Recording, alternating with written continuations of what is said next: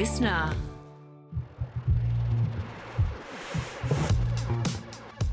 Hi, and welcome back to Broadsheet Melbourne Around Town. I'm Broadsheet's editorial director, Katya and the host of this guide to Melbourne. Danielle Alvarez is one of Australia's most influential chefs, and I have to admit she's one of my personal favourites. For long-time listeners of the podcast, you may remember me waxing lyrical a few episodes ago about a chorizo and chimichurri dish that I ate at the Melbourne Food and Wine Festival's regional edition, and that it was one of the best things I ate last year. That was a Danielle Alvarez dish. She's just been tapped to run the food show at Australia's most iconic landmark, and she's got a new cookbook out. Her first cookbook, Always Add Lemon, which is an excellent name and something I think we should always do when we're cooking, was a big hit. She joined features editor Emma Joyce today for a chat. I have a copy of Your Second Baby in my arms. It feels very precious. Mm. Your Second Baby is, of course, your second cookbook, Recipes for a Lifetime of Beautiful Cooking, which is out on October 31st, just in time for Christmas. Yes. It's one you've been working on since COVID lockdowns, which is a time that we don't tend to want to reflect on too much. It feels like it was not that long ago, and maybe we're still recovering somehow. Mm. But I feel like it's such an important story for this particular cookbook. So I'd love for you to tell us about those days. Where were you? Who were you Well- with? And what were you doing? Well, I, you know, at the time I was working at Fred's restaurant in Paddington in Sydney, and the restaurants were all shut down. So I was at home with my wonderful partner, Dan. And look, I think that time, as scary as it was as a chef who had kind of consistently just been working for the past 15 years, was actually a welcome pause and ultimately has like changed the course of my professional life. But but in that moment, I really appreciated the time just like in my kitchen pottering around. Like that felt really safe and that felt like a, a good place to be in in spite of the chaos going on around. And so that book and the ideas that are some of the ideas that are in the book, there's a lot of new recipes as well, were born of that time of like limited availability of ingredients. You know, we were all running out to stores and like there wasn't toilet paper, or if there wasn't flour, there wasn't dried yeast, there wasn't all these things that people were like latching onto as projects for cooking. Um, so I really had to adapt and I think just limit my pantry, limit what I, I had available to me. But I still wanted to eat delicious food because that was like the highlight of our day was sitting down to a really nice meal. And that's the very purpose of this cookbook Mm. is bringing together the recipes that you would share with home cooks that shouldn't be intimidating Mm. and you can also get those ingredients easily or at Yeah, least from a supermarket. That's it. I mean, my one of my number one goals with the with the book was if you got the book and you saw a recipe that you wanted to make that night, that you would be able to get the ingredients really easily and be able to do that. And so, in contrast to like my first book, which I think was more like chef me, uh, you know, a lot of those ingredients are really beautiful and seasonal. You can only get them at farmers markets. And in this case, I really just wanted to give everyone something to not be afraid of, something that was really accessible. It's also a really personal cookbook, or Mm-hmm. at least that's what the storytelling around the cookbook, and I'll come to your co author Yeah. soon. It's personal because you share these stories of maybe when you made a particular chocolate cake and dropped it at your friend's doorstep Mm. for their birthday, Mm. but it was COVID lockdown, so Mm. you couldn't actually interact with your friend. Can you tell us why you chose those recipes? I love food that tells stories. I love food that is emotional. Like for me, food is emotional. There's there's memories locked up in food. There's memories locked up in smells and flavors and tastes. And I like food that makes you feel something. And like stories like that with the chocolate cake, I mean, it just besides the fact that it's a delicious cake and it's easy to make, it was also about like the idea of sharing, especially baked stuff. That was such a nice thing for me to be able to do when I had no connections to people, when we couldn't see our friends and our family. I could still bake something and leave it on a friend's doorstep. And that was just like the most soul filling, happy thing that I could do in my day. Um, and I think it just goes to show the power of what food can do. So that, you know, there's a story in there about that specifically, but that whole chapter is baking for karma, how baking can uh, be the good thing that you put out in the world and hopefully you get back. it feels like that section you're more prescriptive Yeah. in the sense that you're like, I've I've worked on these recipes. Yes. Like, please follow them because well, that's a good point because baking are not as forgiving. well, they're just not a it's a formula. And there there is actual like science happening as to why a cake would rise with that amount of baking powder or whipping your eggs to a certain stiffness, etc. And if you just do what you think is right and you're doing it by taste like you might do with savory food, you may not have a good result. Which is why with baking, I always say follow the recipes. At least here we use a scale versus the US where I grew up and everything is in cups and it's just that's uh, not a good way to bake. You should have a really successful result. I'm glad you said that because I'm definitely a novice baker, and every time I go to cups, I'm like, which cup? I don't no, even I know. which don't. cup. yeah, don't. And look, I see that a lot of great bakers that I follow in the US are now writing their books in metric, which I just think is like it's it's how it should be. Just get a little scale, people. It's not that hard. They're not that expensive. Something that you have mentioned in the savory part, because there, there's so many more ideas there for like a midweek meal or something you might want to cook over a longer period of time, where you have said, if I could give you a measurement for salt, Mm, I would, but I don't want to be prescriptive about that. mm. Why is that? Why do you find that particular ingredient something that you don't want to attribute to someone in the recipe?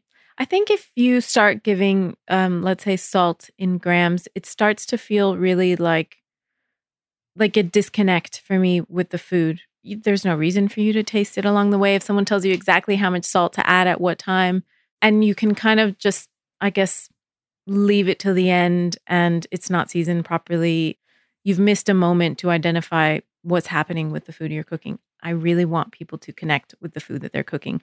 Otherwise, you could just order in, you could go out to eat, whatever.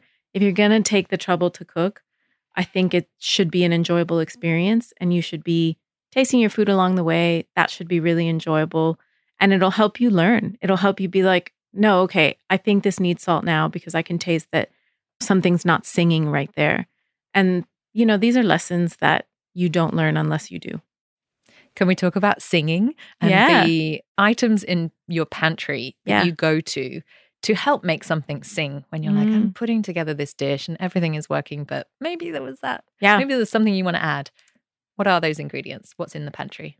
So there's a big section in the book about this um, because I believe that a well stocked pantry is like that is going to get you through a lot of weeknights. And the things that I regularly turn to are some good soy sauce, salted capers, anchovies in the tin, uh, the brown anchovies, not the white anchovies, assorted vinegars, always olive oil. I use a lot of olive oil in my kitchen, and some nice flaky and fine sea salt. I have uses in my kitchen for both.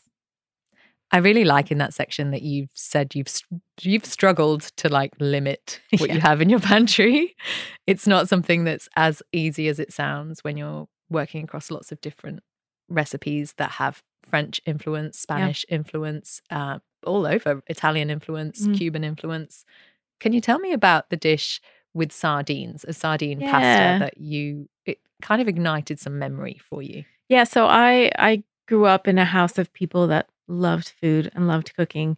But one of my early childhood memories was we would take a holiday to this little town called Naples in Florida, US, not Naples, Italy. Um, and it was on the beach. And I just remember in the afternoon, my mom and my grandfather sitting together. They'd have a little cocktail and they would open up a little tin of sardines and eat that with some saltine crackers.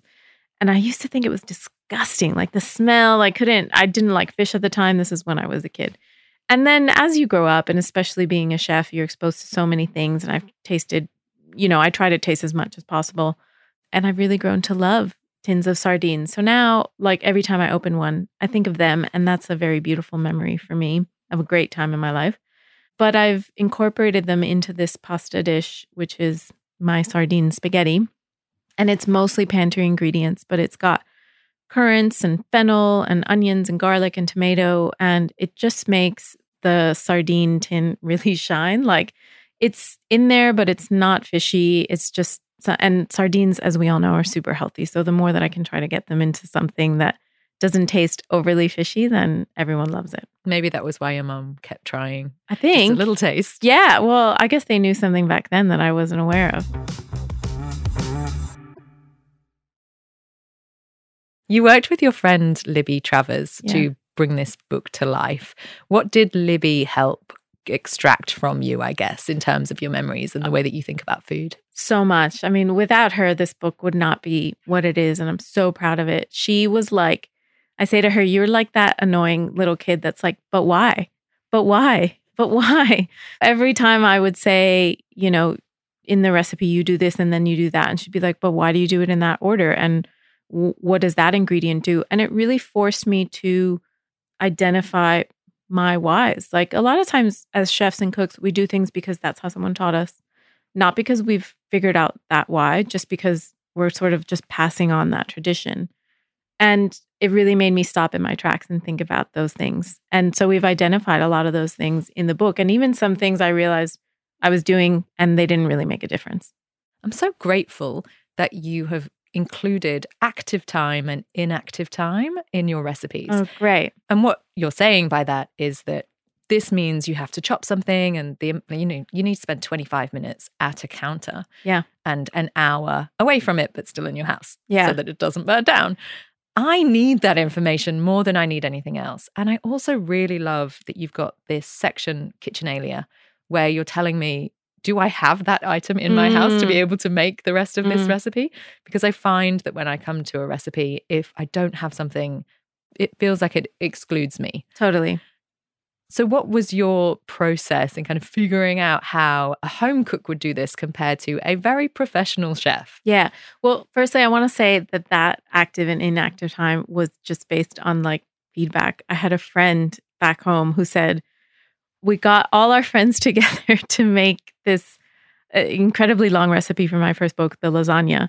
And they didn't realize how long it was going to take. So they started making it at like dinner time, basically. And they ended up not being able to eat until like midnight. And that, and that just mortified me. So I was like, right, next book I write, I'm going to tell people exactly how long it's going to take so they can plan, obviously. I mean, it seems simple, but I think it's a good thing. And that probably is the chef background. Like, I know I need to have dinner ready at six o'clock because that's when people are coming to the restaurant or whatever. So I hope that's something that, although it may come from that place of um, a chef background and just wanting to plan things out a bit more, I hope it's just helpful. And it gives you that confidence that you don't have to like read through the recipe several times before you get started. Here's the meat of what you really need to know at the start, and you can just get going. I definitely feel like you have understood what a home cook is going to do when they're approaching a dish Mm. compared to I would like to emulate what I can get in a restaurant. But that was intentional, right? You didn't want to emulate what people can get at, say, Fred's, where you were the founding chef.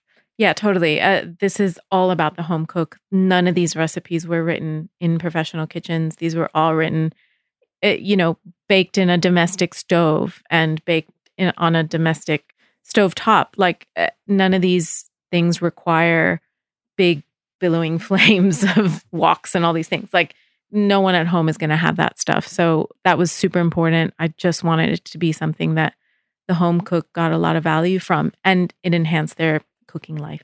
Now that you've been appointed culinary director at Sydney Opera House, what does that really mean? What do you do now for them? So I'm the culinary director of the event spaces of the Opera House. So a lot of people don't know, but within the Opera House, there are certain event spaces that you can hire for functions. Maybe it's birthdays, anniversaries, weddings, corporate events, whatever. So in that role, I'm writing menus for those spaces. So as it stands, there are menus that are already in existence there. My menus run alongside them. So guests can inquire about having my menus at their events. So And- if you got married at the Opera House, you I, your I could potentially do your menu. Yeah, would absolutely. be their meal, which is fantastic. Yeah, and and I'm also doing um, a lot of bespoke things as well. So if a client wants something that is not captured in those menus, we can certainly work on that. But I'm really excited about also having an impact on the produce that is served in those menus. I've tried to be such a champion for small farms and local farms, and I've those are the people that inspire me and inspire my food. Events are really, really different to that. There isn't that adaptability of a restaurant where you can just change the menu on a dime. So it's a challenge that I'm working on and I'm working through, but I'm excited about the potential for what we can do. And look, even if I'm just making small changes and down the track we're making bigger changes with the kinds of products that we serve there, then I see that as a win. What is it about professional cooking that you return to and you enjoy doing the most? It's two things actually. Firstly, it's that you have a team that you're working with. I love that thing of like everyone working towards the same goal. I get a lot of reward from that process. So I love that part of kitchens. The other side of it is and and Fred's was so open, so I was immediately seeing all of the guests, but I I like that interaction with people. I like that feedback. I mean, I can't think of too many other things where you have someone like skillfully making so- something in front of you, putting it down and, you know, you being able to say like, "Yes, I like this. No, I don't like this." Or, you know, like it's a really bizarre thing um, to be looking at someone who has just eaten your food. And most of the time, it's a lovely reaction that feeds me in a way that a lot of other things can't or won't. So I keep coming back to those experiences because those are in real life and you can't replicate that online. As much as I love sharing recipes on Instagram or whatever, and having someone say, Oh, I made that and that was so delicious, like that feeds me in another way, but it doesn't it, I don't think it replicates real life experiences. And finally, what are you going to have for dinner tonight? Oh my God. Well, tonight I'm actually at a function at the Opera House. so cooking. yeah. So I'll probably just be eating like a bowl of rice in the background. that's, or a, an errand canapé or something. that's very relatable. Just snacking as you go, yeah. whatever is available. I mean, chefs, we, it's so funny. We prepare these amazing meals and then, you know, we barely get the chance to feed ourselves, but that's just how it is. Well, the cookbook, Recipes for a Lifetime of Beautiful Cooking, is published by Murdoch Books and it's available from 31st of October. Thank you so much. That's it for today.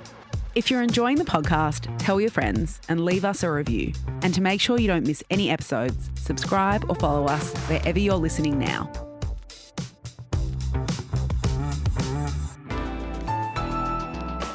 A listener production.